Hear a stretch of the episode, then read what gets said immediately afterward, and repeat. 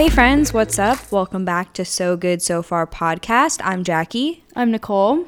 Nicole and I are coming at you about less than a foot apart. We're recording literally on the same mic, which we do when we have guests, but It's, it's weird. so different because we're trying to talk to each other right now. I know we're trying to talk to each other and we, we need to, like, a mirror. It's like sitting on the same side of the booth. It's just not supposed to be done. it's not. It's not supposed to be done. Do not add us. Yeah, it's just because for some reason our one of our mics just all of a sudden broke down and was like, "No, I'm Yeah. okay. I'm not gonna work anymore." Yeah, I'm sure For no. for no reason, mm-hmm. literally none.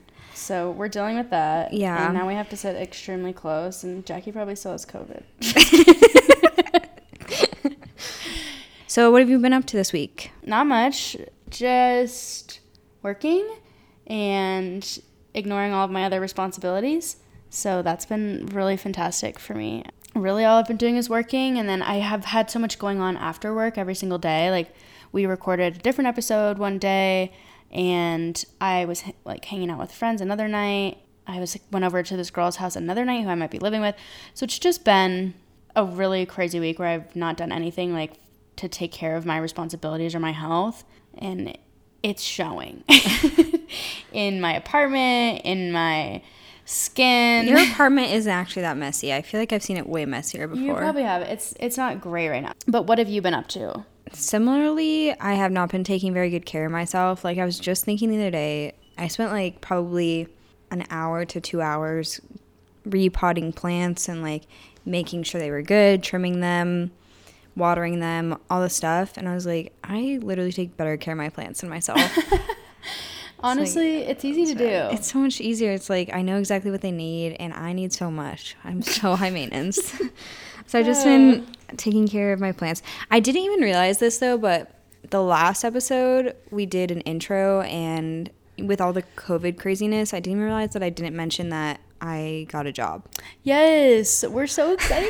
we literally didn't even bring it up. I Yeah, forgot that that happened. Because what happened was that the day after I got the job, I got COVID. Yeah. The day after. Or like honestly that day was the first day that I really was experiencing symptoms of like tiredness and stuff like that. Mm-hmm. But it's just funny that like I literally got COVID like the day that I got a job. So yeah.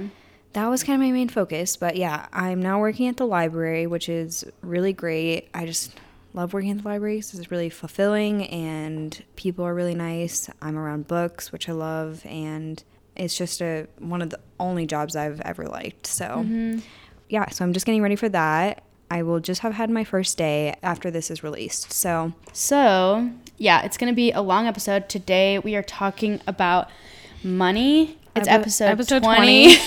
talking about money. I don't Um, know why we get such a kick out of that. Yeah, it was worth it to move our schedule around to make this happen.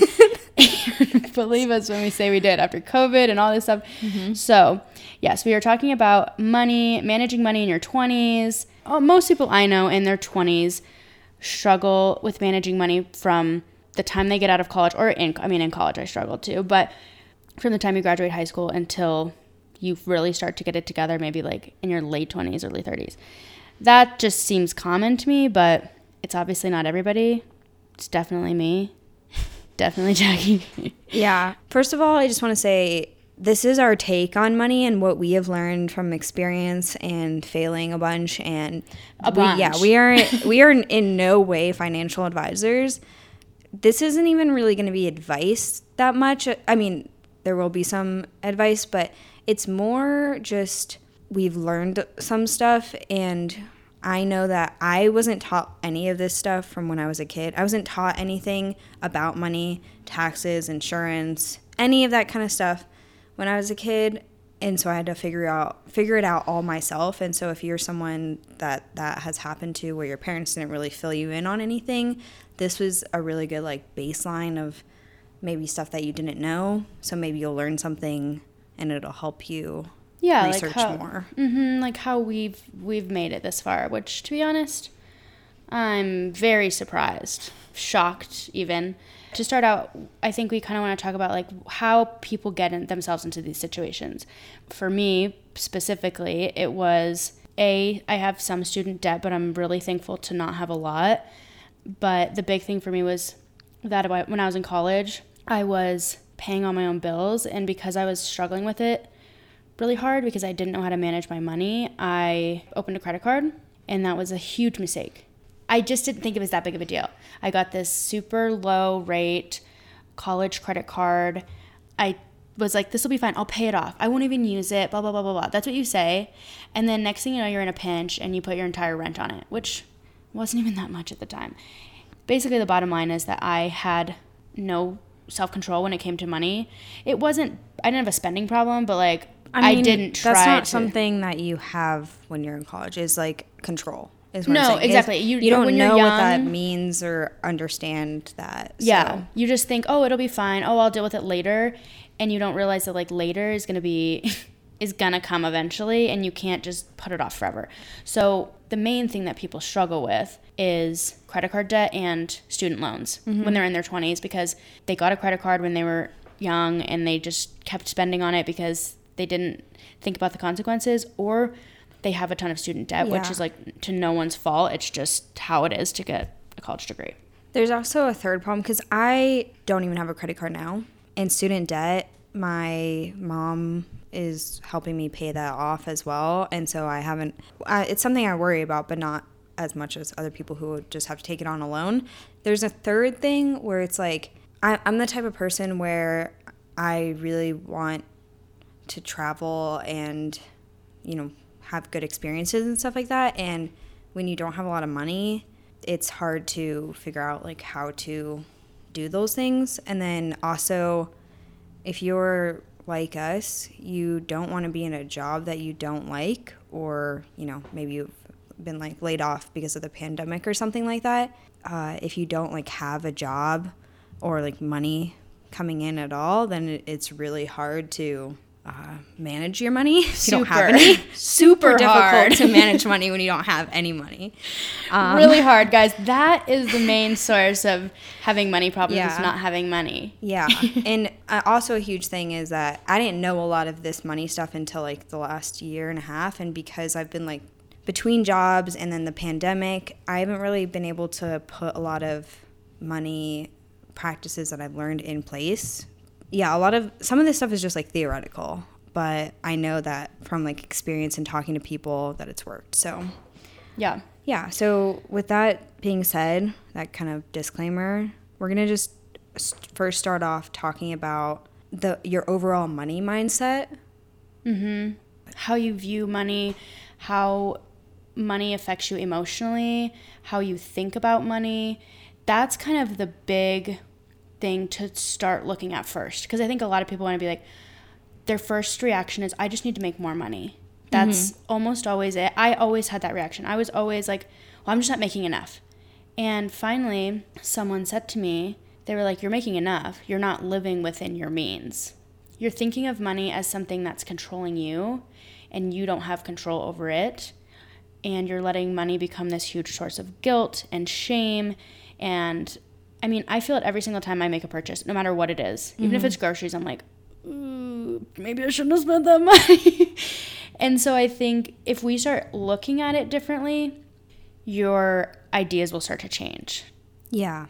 Yeah, I think it's like kind of similar to food. A lot of people are like food controls me, not the other way around, and that's like all they think about and everything they put in their body, they, you know, feel mm-hmm. guilty about. I think money can be the same way is that if you don't dig deeper into what your thoughts are around money, then you're just going to keep making the same mistakes over and over, no matter how much money you make, no matter if you have a budget, you know, no matter what loans you're paying off or have paid off. It's always going to be the same problem if you don't think about how, if you don't change how you think about money. Mm-hmm. So I think the first thing to do that is to start asking yourself, you know, what is my mindset? Do I th- do I think I can spend money that I don't have? Because that was my problem. Is I that was I always had a backup. I always had my credit card. So if I knew, oh, I I don't have I only have enough for rent, but my friend just asked me to go out. I was like, well, I can just put it on my credit card. And that thing happened over and over and over to the point that my credit card was completely maxed out. Mm-hmm. It's maxed out right now if anyone wants to Venmo me. Um, which is crazy because I haven't used it all year.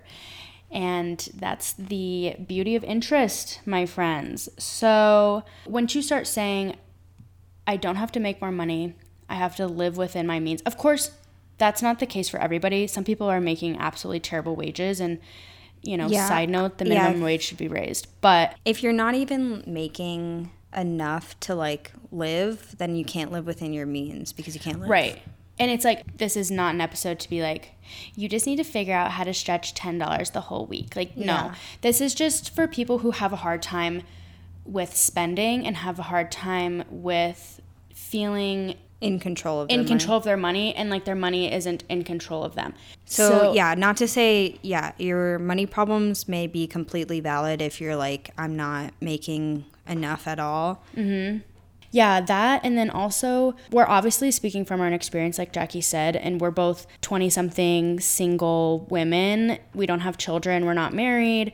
Um, so we're not speaking to anyone's experiences who like have children to support or have two incomes or something. You know, it's like we're just speaking from being single, being in our 20s, having debt maybe, or, you know, just trying to figure it out. So just to say that that this is in no way to discredit anybody who is struggling financially and it's really outside of like their control. Yeah, and if that is the case, I'm so sorry and I do hope things will get better for you. Yeah, so that that being said, So, another way that you can start to change your mindset around money is to know that when you just have a little bit, you will always spend it because you're like, well, it's going to go away anyway. There's not enough to pay for all the things I want to pay for, so I'm just going to get this one thing.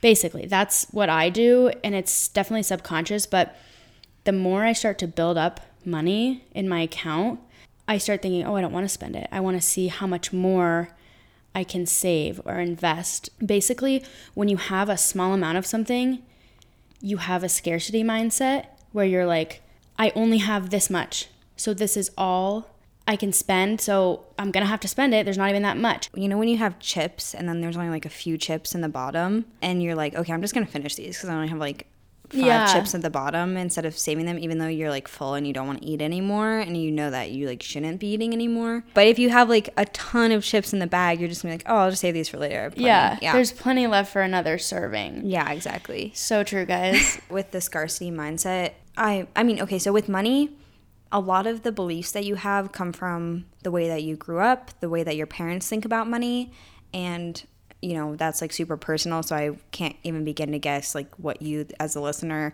have gone through with money but it is completely true and within your ability to think about money as something that can come to you something that isn't limited even if you have a job that's like salary and like you like can't get overtime or whatever there's still always possibilities of where money can come from there's other ways that money can come to you like ma- like manifestation. Mm-hmm. kinda? manifestation Yeah. exactly i think a lot of people have this idea that money is bad and Yeah. like it corrupts or it causes problems they have this these negative feelings around money and money isn't like inherently negative or bad it's more like neutral and it's just like whatever you plan to do with it it can also be a security blanket you know so it can be good or bad but if your feelings are always negative towards money that's never gonna serve you well Yeah. So I think it's best to reevaluate yeah reevaluate, reprioritize what you're spending your money on. If it's not ultimately that important, then it can be it can be let go of. It doesn't you know if you can start saying oh this if something is really important to you like your daily latte from Starbucks don't say I'm not going to get that anymore. It's like well then that's just going to make you feel like again going back to the scarcity mindset well I can't have it. yeah So but but you could also reevaluate and be like you know what actually would be better is if i bought all the stuff to make my own and i could save money that way instead of thinking that you're losing something think that oh i'm gaining more money by doing this and you know, Right. getting almost the same thing out of it Right. so first we just want to touch on student debt because i feel like a huge reason why millennials are so stressed out about money is because we have this impeccable student debt that that no generation before us had to deal with. It's something that weighs on us immediately from the second that we start adulthood without even getting a chance to get our legs underneath us. Obviously, don't go to college. Obviously. College is a myth. Just kidding. For some things, though, It really is. There's like a lot of things that you can do while you're in college just to like keep in mind. And and if you're going back to school for like master's program or something like that, if you're going to take out loans, be sure to take out federal loans rather than private loans. That was one of my biggest mistakes with student debt because I didn't understand how loans work at all, but looking at it now, federal loans, uh, once you once they kick in after you graduate, federal loans can be repaid, um, and they will make you pay based on income level. So it will be adjusted to you based on how much you're making, which is seems a lot more fair than just having to pay for private loans, which can be a lot more even if you're unemployed. Then also federal loans are eligible for forgiveness and private loans are not. So if you're going to get a loan, I suggest getting a federal loan and just doing as much research as you can because there's also private loans out there that maybe are eligible for forgiveness and might be better for you, but they're all different. So just do your research. And then if you are still in college, paying off the principal loan is really helpful because your interest doesn't kick in until after you graduate. You will be able to put money towards that actual loan and that way Yeah, it's not just Yeah. going towards interest. yeah exactly so that way when you do graduate college the interest you pay will be less because the loan the loan will be less Right. That's another huge thing is just like making sure that you're paying above the minimum payment. I don't do it because, well, I'm simply broke. But it is the right thing to do because otherwise you're literally just paying off the interest. You're not paying off the loan. so if you make over your minimum payment if you like keep making more than your minimum payment at some point you might receive something that'll say oh you don't have to pay this month like your balance for this month is zero because you know you already paid off that month if you paid more than your minimum payment still keep paying even if it says zero because you're just going to keep paying that off more and more and pay that interest down Right. so there's like a few approaches to paying off debt Um, these are just some that I've like read about in the past or that are just kind of common. Like I'm sure a lot of people have heard of these. There's a few different ones. The first that's pretty commonly known is the snowball effect. So you'll pay your small debts first to get the ball rolling. Like basically you have, you know, say you owe your parents 300 bucks or something, whatever. Pay that off. That's off your plate. That's completely gone. Now you feel like you have a mm-hmm. little bit more momentum to pay off your Ulta credit card that has a $1,000 on it. Mm-hmm. Okay, you pay that off. Now you're like, okay, maybe I can pay off now my $5,000 on my regular credit card because you start feeling like, okay, that 300 is off my plate. That 1000 is off my plate. Now I can just focus on this one. Yeah, kind So- of like taking them one at a time, and then also it's really good if you like feel really overwhelmed by yeah, them. it's easy to get started by doing that. If you try to like just tackle the biggest one or all of them at once, you're just gonna feel so overwhelmed. It's not gonna end up even happening. Um, there is the there is another one that's to pay off the largest one first. That way you're like, okay, the biggest one's out of the way. That's an option. It's kind of more your preference if you feel like you can tackle that. For a lot of people, that does feel too overwhelming. Like I just can't tackle this one this is just too big. I'm gonna try to pay off the smaller ones and then this one. Mm-hmm. And the last one, Which well, is probably the best for Yeah. your future self. is to pay off the debt that has the highest interest rate first. You're gonna save more money over time yeah, by doing that. That's gonna be the most financially responsible, but that might not be ever like It again might, how we talk might be too overwhelmed. right how we talk about having a different mindset around money. If you don't feel like the one with the highest interest is just doesn't feel doable at all, you're like it's okay. You can start with the smallest one, but mm-hmm. ideally you should pay off the highest interest rate first because you are just compounding interest so much on that loan. Mm-hmm. Definitely like focusing on like credit cards, eh, credit card debt first because credit cards have like the highest interest rate usually. Mm-hmm. Yeah. student debt usually has kind of lower interest and it's a huge sum. So honestly, focusing on that one last and you can pay the minimum balance obviously for a little while until you finish like paying off a credit card debt, I think is the best way because you're going to save money by paying the highest interest first and then eventually when you tackle your student debt, you're like, okay, this is the only thing that I have to focus on mm-hmm. and it's a giant, but it's the only giant. Yeah. I- Student debt's like the boss of Debt. yeah, But the final boss.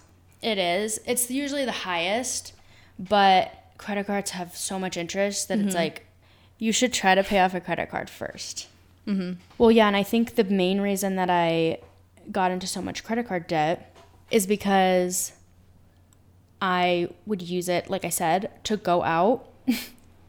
Ew. Whether that Sorry. Jackie's COVID has come to the podcast. The COVID has joined the chat. Um, Um, yeah. I- Nicole's always like, I live like I have a ton of money. Like I have a disposable income. sorry. Not anymore because I don't use my credit card anymore.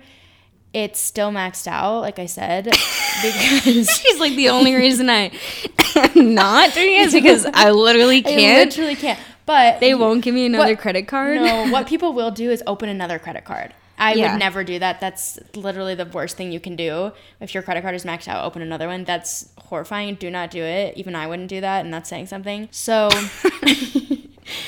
so basically, yeah, I would go out and spend all this money on my credit card or whatever. I'd spend all this money somewhere that I didn't have, and then I'd have to use my credit card for something else or mm-hmm. whatever. So did you have like a budget during that time? and Absolutely you went not. Over, yeah, I think like that's a huge I part would- of it is that like if you don't have a budget and you don't know how much you have to spend, you'll just be like, it's fine. I can just spend. The I you know like you don't have any like idea of It's just, like, how kind much of- you're overspending. yeah, it's so ambiguous.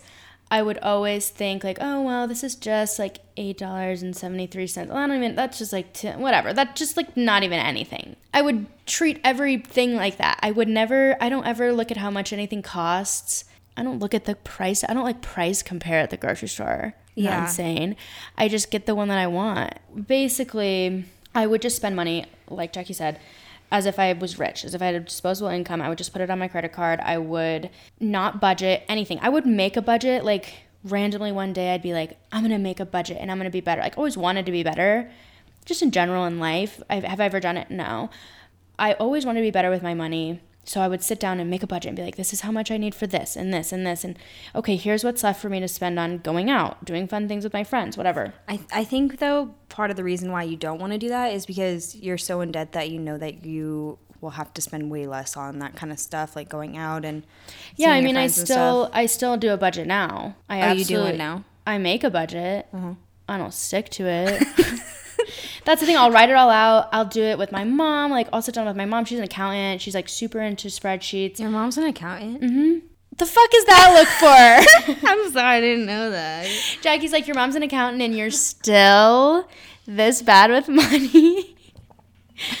um, yes, she's an accountant. So she would always make these spreadsheets for me, like try to really help me out. It was completely it's completely lost on me. Until this year. I've been I've really started to change my habits around going out, whether that's going out to eat, going out for drinks. I really have said I'm only going to spend the money that I have. But you know, this is why we do episodes like this. No, Um, totally. I mean, we choose episodes based on what we're struggling with, and money is one that we wanted to do for a while. Is honestly probably the first one we could have done because it's the thing that we struggle with most. But Truly. um, I don't even budget right now because I have nothing to spend. Like, there's no budget because I don't have any income. So it's like Right. I don't have any outcome either. I shouldn't have any outcome. So it's like I know that I have to pay rent. I know that I have to pay utility. I know that I have to pay utilities. I know I have to. I know I have to pay for food. But like other than that, I just literally don't have any room for anything. So I don't even budget right now. Mm-hmm. However, I have budgeted in the past and have done some research on budgeting to find the best solution. And there's three that I really like. Um, and it kind of depends on who you are, what your feelings about money is. One that I think would be like really good for someone who doesn't really know what they're spending, like Nicole, Yep. is like called TEP, which is stands for track every penny. And this is a really good like very beginner budget to if you don't understand Jackie's like, if you're a fucking idiot like Nicole, if you have no concept this is of for money, you. So, tracking every penny is just literally what it sounds like. You spend something, you write it down, and to the cent of exactly how much money you spent and where you spent it. And it works really well if you categorize it, like if you put it under food, under rent, under going out, and stuff like that. And even with this budget, you don't even have to limit yourself on stuff. It's more of like an observing type of budget at first, where you just kind of see what you're spending. Because if you don't even know have no concept of what you're spending, of how much you're giving to like going out or Mm-hmm. anything like that versus like what is coming in, then this is really good to understand that. Yeah. Yeah, it's That's- it's a good taking off budget. Yeah, that's like the first thing you should do. But this is a really good place to start when you are first trying to get your debt under control and start managing your money better is to just look at where your money's going. Because for a lot of people, they just spend and spend and spend and they're like, "Oh, it's just a little here, a little here." Well, that adds up. A lot of people, I don't know any of myself. I'm like, not me, but everybody else. like I think though what something to be mentioned about this type of budgeting is it's gonna be fucking painful. Like Yeah. it's gonna be so painful to like look at it and be like, I spent how much on coffee? I Right. spent how much on going out? I spent how much on this one drink? Yeah, it's gonna be painful, but it's gonna be a really good wake up call to understand how much you spend. Yeah, next month you can kind of go into something a little bit more limiting, which I think a good next step would be like the envelope method. Mm-hmm. Yeah, so the envelope method, which is one that I've actually utilized before, it do- it is really helpful. When I was a server, this was really helpful. So you're making Yeah, a ton of cash. Well, nowadays it's like you get all your money on a card, but there's still a lot of restaurants that pay your tips in cash. So if you're if you're making cash, if you're a server or a stripper or something like that, and you're a lot of your money that's coming in is in cash, this is actually such a good idea. So you say you come home with a hundred bucks, and you have I don't know why I just forgot how to like divide hundred dollars. I was gonna be like, you have six twenties. Not right. Simply not right. This is why I'm such That's bad. good. This is why I'm in such bad debt. You take whatever. You split up your money. Divide up your money. You say I'm gonna put this percentage to food, this percentage to rent, this percentage to a trip I want to go on, this percentage to bills. So you have all these envelopes. You write on them what they're for, and then you'll put in that percentage of money whenever you make it. This can work if you don't make cash. You can just go pull out cash. Obviously, cash isn't as common nowadays, but I did do this and it was super helpful to just be like, okay, I know that all my rent money is in this envelope. I know that once my going out money runs out, I can't do it anymore. But you know what I would do as a dumb college student is that I'd like run out of my going out money, and then a friend would be like, "Let's go out for drinks," like blah blah blah, and I'd be like, "Okay," and I'd run down and like pull money out of the rent envelope. So it's like, you, Yeah. you have to be disciplined, which like I mean, of course, with everything, but you have to say like, I'm not taking money out Mm-hmm. of this envelope because then you get to the first of the month and you're like, all my rent is in here.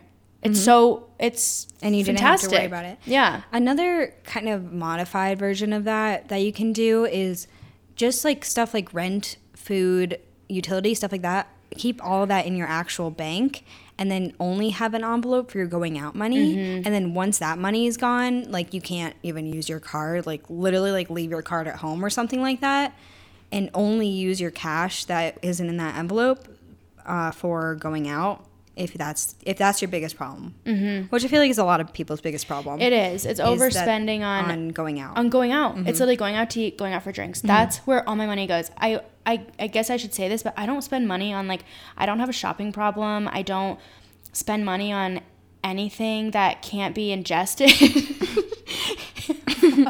it's honestly so true.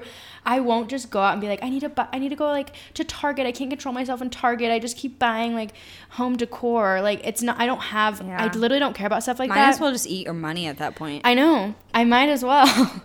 so um, so it might just be good just for that, just using the envelope money just for that. just for going out to eat, that's where a lot of people spend their money. It's more for the. I think it's and more that for way, the and that way you can't really pull out from your like rent envelope. you Right. know? Right. Exactly.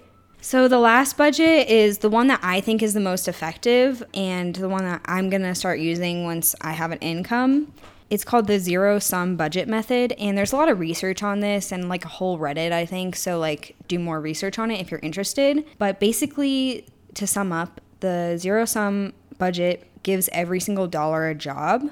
Basically you start out with the 50 30 20 rule. So 50% of your income will go to needs, 30% will go to wants, and 20% will go to debt repayment and savings. That's kind of the recommendation. However, every single month, you're going to say, This is my income.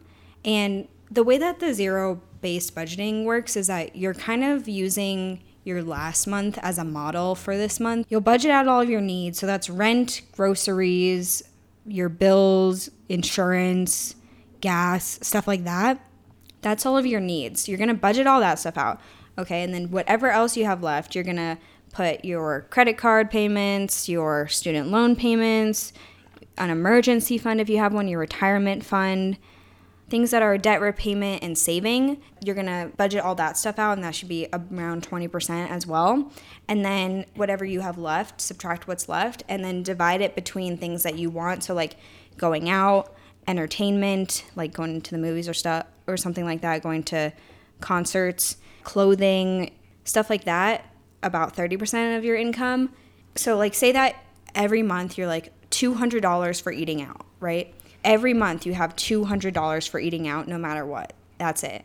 And because you have a budget for everything else, you don't really have room to be like, okay, I'm going to give more to that unless you're like, okay, I want to spend less on my travel fund this month by eating out more. And then, so since every single dollar has a job, you know exactly how much you're allowed to spend and how much you have left.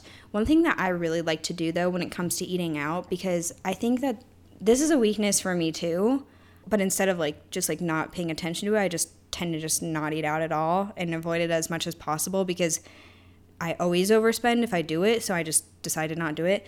But a good way to do it is if you say like, okay, I only want to spend like $200 a month on eating out. Well, that's $50 a week. And doing it by week, I think is much better because you're going to if you have 200 to spend, you're going to do that. You're going to spend all of that in the first 2 weeks easily, you know? It's like when you first get your paycheck, you're going to spend all of it at once and then by, by the end of the month you're like eating tuna out of a can for every meal mm-hmm. so instead of doing that kind of thing monthly it would be better if you're like okay every week i have $50 to spend the reason why it's called zero sum is because you start with your income and then every, since every single dollar has a job at the end of it there's zero sum left there's zero dollars left that don't have a purpose yeah. So you're never like, oh, I have this extra money. Mm-hmm. I'm gonna use it for this. Like, oh, I have a little extra money. It's like, do you actually have extra money, or or is that money supposed to be going somewhere? Yeah, and that's really good if you have like a salary job and you know exactly how much you're gonna be making every single month. Right. Because you aren't going to be able to like go outside of that budget at all. There's also a variation of if you're a freelancer or something like that or if you have a different amount of money coming in every single month, then you have something similar to this where you know exactly how much you have like to give to rent, to give to utilities, to go out, to buy on clothing, stuff like that. But any extra money that comes in, you reassign any extra money to pay towards a debt. So mm-hmm. you focus on one debt and it's like, okay, well, any extra money that I have off of that is going to that debt. Yeah. So that I know that was really convoluted, it's really one of the best methods for budgeting that I found, and I would suggest doing more research. Okay. You're like, look it up. I'm not a fucking financial advisor. Get a job. God, God. get a job. the best thing to do is just get a job. Okay. Yeah. So that yeah, those are kind of the three main budget types that we think are super helpful. And so once you start sticking to a budget, or just even getting to a point where you feel like your money is more managed, you've changed your mindset around money, you feel like you're working towards your financial goals, you can also start focusing more on preparing for the future. It's hard in the moment when you have so much debt and so it just feels so crushing. You're like, mm. I can't possibly think about the future. Yeah, but, if you're living like paycheck to paycheck, the last thing you're worried about is like what's gonna happen. Yeah, like and you're just like I'm just trying to get through 60. right now. You're like I'm probably not gonna be alive by then, so it's fine. I'm definitely not. No. Um. So how you can start to do this is first of all, if you're young, just don't. If you're not financially stable, you don't have a disposable income, whatever. Just don't get a credit card if you can't pay it off every single month I never, ever, since I had a credit card, have paid it off. Ever. I've carried a balance the entire time. It's terrible. It's the worst way to manage your money. Living off of credit is not financially sustainable. and it will catch up to you. And if you, especially like for me, the reason I got it is because I was a broke college student. I was paying my way through school and like paying all my own bills, and I didn't have quite the income to do that as a student. And even if I did, I wasn't managing my money correctly to be able to do that. So I got a credit card. I was like, I'll just use this for emergencies. Well, next thing you know, I use it for rent. Next thing you know, I use it for going out. And long story short, it adds up and you can't you can't pay it off. If you're having to use it to pay regular bills because you don't have enough money, you're not going to pay it off. So you don't want it to become a crutch. You don't want it to become something that's a fallback for you. Um, if you're going to get a credit card, there's definitely benefits. There's a ton of rewards cards, things like that. Mm-hmm. If you're not carrying a balance, but the thing is, is that banks want you to carry a balance. That's the whole way that they make money. If you constantly pay it off every single month, they hate you. But there's yeah. nothing they can do about it. That's where like that myth comes in. I don't know if it's a myth in this generation, but in the previous generation, there was a myth that you always had to carry a balance. Right. And that myth was just perpetuated because if you don't have a balance at all, then you don't get that good credit. You're not building up that good credit. So you want to spend on it, but you just want to pay the whole thing off during the month and you don't want to like carry a balance over to the next month. Yeah. You want to spend on it, but you don't want to carry a balance over. Right. Because then there's no, if you're not spending on it, why did you even get it? What's yeah. the point? The whole reason to get a credit card is to build your credit. Mm-hmm. And then, of course, you can get these like rewards cards, like a travel card, for example, where every dollar you spend is a point and then points can be used to like buy flights. And so, something like that is great if you can pay off your balance every month. So, something you can do is set up automatic payments on your credit card to pay, like, say, your energy bill or your utilities bill or something that's a little smaller. You set up automatic payments for that. So your credit card pays it. Then you set up an automatic payment from your bank account to pay your credit card every month. That's absolutely hands off. You don't have to do anything. To, and you're building your credit and you're getting points, you're getting cash back, whatever your type of rewards card you have, that's when it becomes beneficial. But it's absolutely not beneficial if you're just getting it as a means of having money that you don't have and living off of credit. It's not mm. it's not sustainable and you got to you got to be careful. Yeah.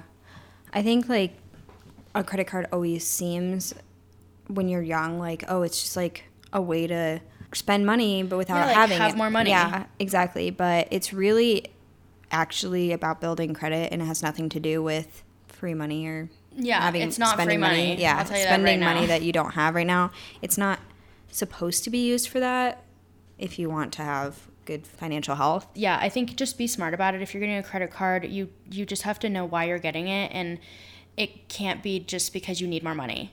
So, another really great way to prepare for your future is to contribute to a 401k um, or an IRA. Yeah or like a Roth IRA. Yeah. So 401k or an IRA account, what are the, what those are pertaining to is a retirement fund, and that retirement fund compounds the interest, really like compounds like a snowball, and eventually when you're older, you'll have a ton more money in this account, even though you only put in a little bit every month now. So, do you want to talk more about compounding interest? Yeah. So, it's something that I did not know a lot about before I started my first salary position after college. And I got to talking about it with my parents, and they were like, You definitely need to contribute and you need to match whatever your employer is putting in because it's just free money. And compounding interest, you can just go online and look up like compounding interest calculator and put in your salary and then put in like what percentage you want to contribute and it'll show you how much you'll have when you're 65. And it's crazy. It's crazy. When I was putting my numbers in, I was going to have over a million dollars, retire with over a million dollars because the interest starts compounding exponentially. You can look at a graph, it's like an exponential graph that shows once it starts compounding, it compounds on itself and you get interest on top of that interest on top of that interest. If you look it up, it's crazy how much money you can save for retirement if you just start it now. It doesn't matter how old you are right now, just start it right now because the sooner you start it, the more money you'll have. And if your employer is going to pay into it, that's literally free money. They'll match what you put in up to a certain percent of your salary, which is crazy. And as long as you're at the company long enough, you can like keep all of the amount that they mm-hmm. put in. I've met people who say, "Well, I just don't contribute to a 401k for X, Y, and Z reasons." Well, didn't you say you had some reasons Yeah. that you had pulled up? These are like the most common reasons. Yeah.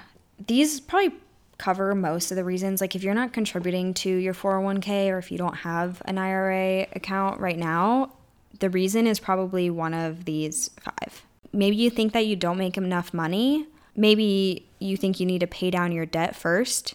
Maybe you don't t- trust the stock market. Uh, maybe you just think like, oh, I'll worry about that in the future, and it's not a problem for me right now. Or maybe you're just like, I don't understand them, and it feels overwhelming, and I don't want to learn about them because I don't even know where to start. That's kind of where I was. Was I just didn't really understand them, and I didn't think that I made enough money to contribute to them. That's like not the right mindset to go into thinking about re- contributing to a retirement fund. If you think that you don't have enough money to start a retirement fund, it's because you think that it's not a priority and something else is more of a priority. If you're literally like, all I can pay is rent and food, well, yeah, I understand that. Um, but if you have like any extra money that you're giving anywhere, see if you can just squeeze out even like five, ten dollars to start a retirement fund because that's gonna compound so much that even just like five dollars is is going to give you so much more money later on and not to mention it's a great way to start the habit and then once you do start making more money you will already have the habit of contributing to your retirement fund every single month so that you will eventually give more money to it. If you think that you need to pay down your debt first, well, the thing is that your debt will always be there and eventually you're going to pay it off, but if you the later that you start your retirement fund, the less you're going to have later on. It's hard to look so far in the future right now. You're like, oh, retirement, that's so far away. So you're just like, uh, I'll start my 401k when I'm like more financially stable. But it's like, you could just start it now. You could put in legitimately $10 a paycheck, which is nothing. You could just put that in and you're not even going to miss it. If it just gets taken right out, Yeah. that's even just the littlest amount. Then your employer will put in $10. Okay, that's $20, $40 a month is going into your 401k. That's better than nothing. Yeah, that's just one drink every week, like one cocktail every Yeah. single week. That instead of getting that cocktail, you could have like probably a thousand dollars when you retire more. Right. Maybe more, and I don't know. Probably more. And the thing about it with a, with contributing to a 401k is you never even see that money. So it doesn't feel like you're losing money. You don't Yeah. even see it. And it's really hard to pull money out of that fund. You're never gonna like dip into it just Right. in case. It's just saving a bunch of money on the side that you won't even be able to access until you're you've retired. And it'll just feel so good to have that in there. And it's kind of like a safety net for the future. So don't say that you'll worry about it in the future because then you'll be worried about it in the future. yeah. Great, great wrap up to that part. Um, so there's a couple different types of retirement accounts. And Jackie knows more about those. So there's a bunch of different kinds of retirement funds, but the ones that are you will most likely need to know about at this time is is a 401k or a 403b. A 401k is pretty average what most people contribute to with their job. So those are those are going to be ones that uh, your employer might match a certain percent. A 401k is for just your average job, and then a 403b is for nonprofit work. So if you have a 401k, the account is through your employer. And a big reason why I haven't started a 401k, even though I've had jobs that have offered them, is because I always thought, like, oh, I'm going to quit this job eventually and I'm not going to know what to do with the account. You can roll over that money to an IRA you can also roll it into your next job. into your next oh job as well if if your next job has a 401k so mm-hmm. don't worry about like oh i'm gonna, not going to be at this job forever so i don't know what to do with it. That money is yours no matter no matter what. Just because you quit the job doesn't mean that you're not going to get that money. That retirement fund is yours. So even if you're in a temporary position start that 401k the nice thing about your company paying into your 401k is that say you pay in 5% of your salary every month some it'll say this employer matches up to blank percent so say they match up to 6% you should put in 6% because that's what they'll match and they'll match exactly what you contribute. So if you contribute 6%, they'll contribute 6% of your salary as well. The only thing that you do have to think about is that with that amount that they put in, a lot of companies have something in place where if you're only there for a certain amount of time, you only get a percentage of what the company put in uh, until you reach a uh, until you reach a certain length of time. Yeah, a lot of need to be times it's like five years. That's like typical. That's what it was at my first job. Mm-hmm. Was that if you're there for five years, you get to keep the full amount your employer put in. I don't know how it works with like being laid off in a pandemic. I don't know if I lost money on that. If you're there for one year, you might get to keep like 30% of the amount that your employer put in. You'll always get to keep the amount you put in. That's always yours. But there's this like vested amount, and you get to keep a percentage of that. So, say you're there for three years, maybe you get to keep 60% of that. You know, mm-hmm. it just depends on the company, but that's something to note is like if you do leave after six months or a year, like you might not get to keep all that. But the nice thing is that you will have already gained compounded interest on that. Yeah. So, And- regardless, and it's you still will, good. And you will have gotten some of their money, and you will have started putting your own money in there, so it's absolutely still worth It's it. It's absolutely still it's there's absolutely nothing that makes it not worth it. Mm-hmm. That's just something to like so that no one's being misled and being like, "Oh, I for sure get to keep all that money even if I'm only there for a short amount of time." A lot of companies have some sort of basically check and balance in place to be like, "Well, if you leave after this amount of time, you only get to keep a certain amount of what we put in." Mm-hmm. Um, so So there's that's the 401k. However, if you have a job that doesn't have a 401k program or if you're if you're like self-employed or something like that, you can open up your own retirement fund through certain banks and places. And so there's just there's two types of IRAs that I know of. I know that there's more, but that's more complicated shit. A regular IRA and a Roth IRA. The only difference is that I know of is that a regular IRA, the taxes don't get taken out uh, up front, and then when you take out funds from your retirement funds once you're retired, then the, then you'll have to pay taxes on it. Um, a Roth IRA just you the taxes are automatically taken out up front so that you don't have to worry about that, and then everything in that fund you can spend once you're retired without having to worry about taxes. You can open up a 401k and an IRA account, have both of them open and be contributing to both. And that would be if you're already contributing the max amount to your 401k and you want to have another account that you're contributing to on the side. You can also like if your company has a, a 401k or they basically have a retirement plan. Like f- when I worked at my last company, I contributed half of my contribution to an IRA and half to a Roth IRA. So like a lot of times you can choose even within the one account that you mm-hmm. have through your employer, you can choose like I did that just just to like diversify. I don't even honestly I don't know. But basically like Jackie was saying, some of it's pre-tax, some of it's post-tax. It's nice to have a couple different ones just depending on the market and all these different things. So I just did half and half. I honestly don't know what the right like thing to do. It really is based on personal choice and how you want to spend your finances. It's mm-hmm. definitely worth looking into more. But that's just like a basic Yeah. introduction into Yeah. retirement plans and how they can be so helpful mm-hmm. in the future. Yeah. So just to sum up, the best time to start is now because you're going to get so much more money in the future. If you have trouble like wanting to give money to a retirement fund or like save money at all, I like to think of it as like I'm paying my future self.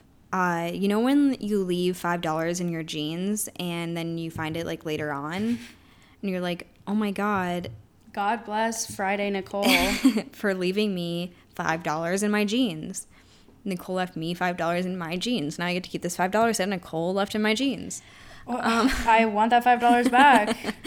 Shouldn't have said that. Um, but yeah, it's basically like that, but it's just a way longer payoff. Mm-hmm. Jeans that you've lost and are, have been returned to you forty years later. with compounded interest. Wait, and all of a sudden your jeans have millions of dollars in them. all of a sudden, that went up quick. Yeah. So So put that five dollars in your jean in your jeans and contribute to your four hundred one k today. Yeah. Well, we just want to wrap up with some resources. This is kind of where we got a lot of our information. These are some things that we've read or things we've heard about or things we know that are really great resources. Um, this, of course, is not the end all be all of financial knowledge. I'm sure you can tell. To get more information, you can definitely check out some of these resources. The first one, which I think is one of the greatest financial education books of our time, is I Will Teach You to Be Rich by Ramit Sethi. I think is how you say it. Um, I read that recently and it is fantastic. It talks a ton about how to pay off your debt. It talks about, I mean, it's about all things money, basically, about investing, about how to even speak to a your credit card company about how to increase your limit or how to push back a payment or you just have to start asking these questions. It's like if you never ask, you'll never know.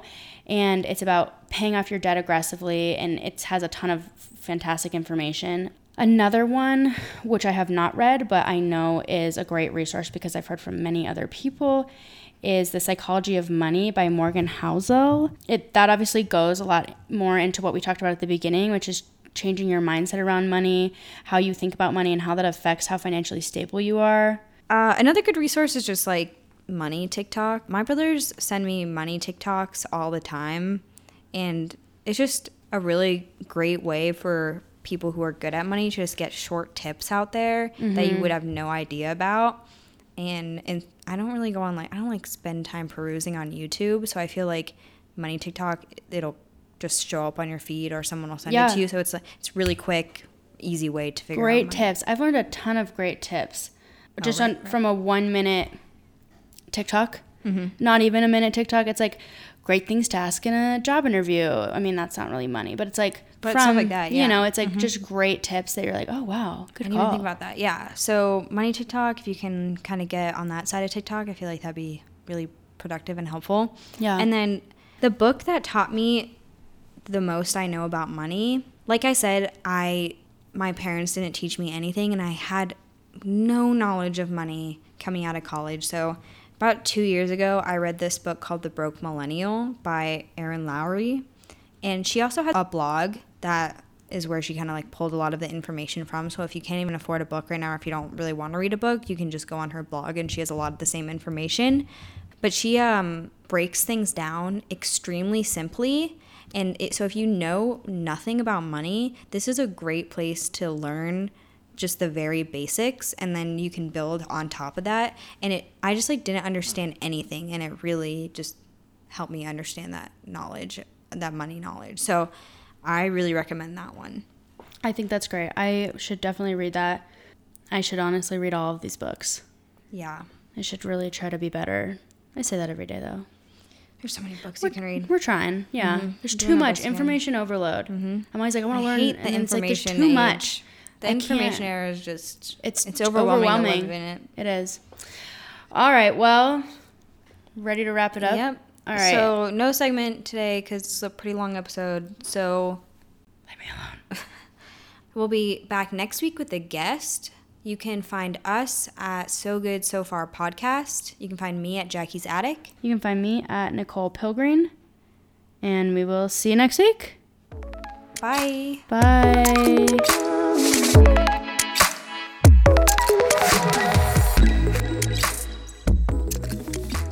It's like if you're like, I need to be scarce now so that I can. I think it's scarce. That's it, it right? Scarcity, scarcity mindset. Why are you saying scarce? That's not a word. I was like, maybe she's saying her A is weird. And then you said scarce. I was like, nah, sis. Nah. It's scarce. It didn't even sound it weird. It do be scarce. it's the it's the forgetting common words. Forgetting the mm-hmm. pronunciation of common words. It's ADHD symptom. How did you know that? You told me. Did I? Yeah, you told me like a couple For, episodes forgetting ago. Forgetting what I tell people's house on ADHD. Sorry, guys.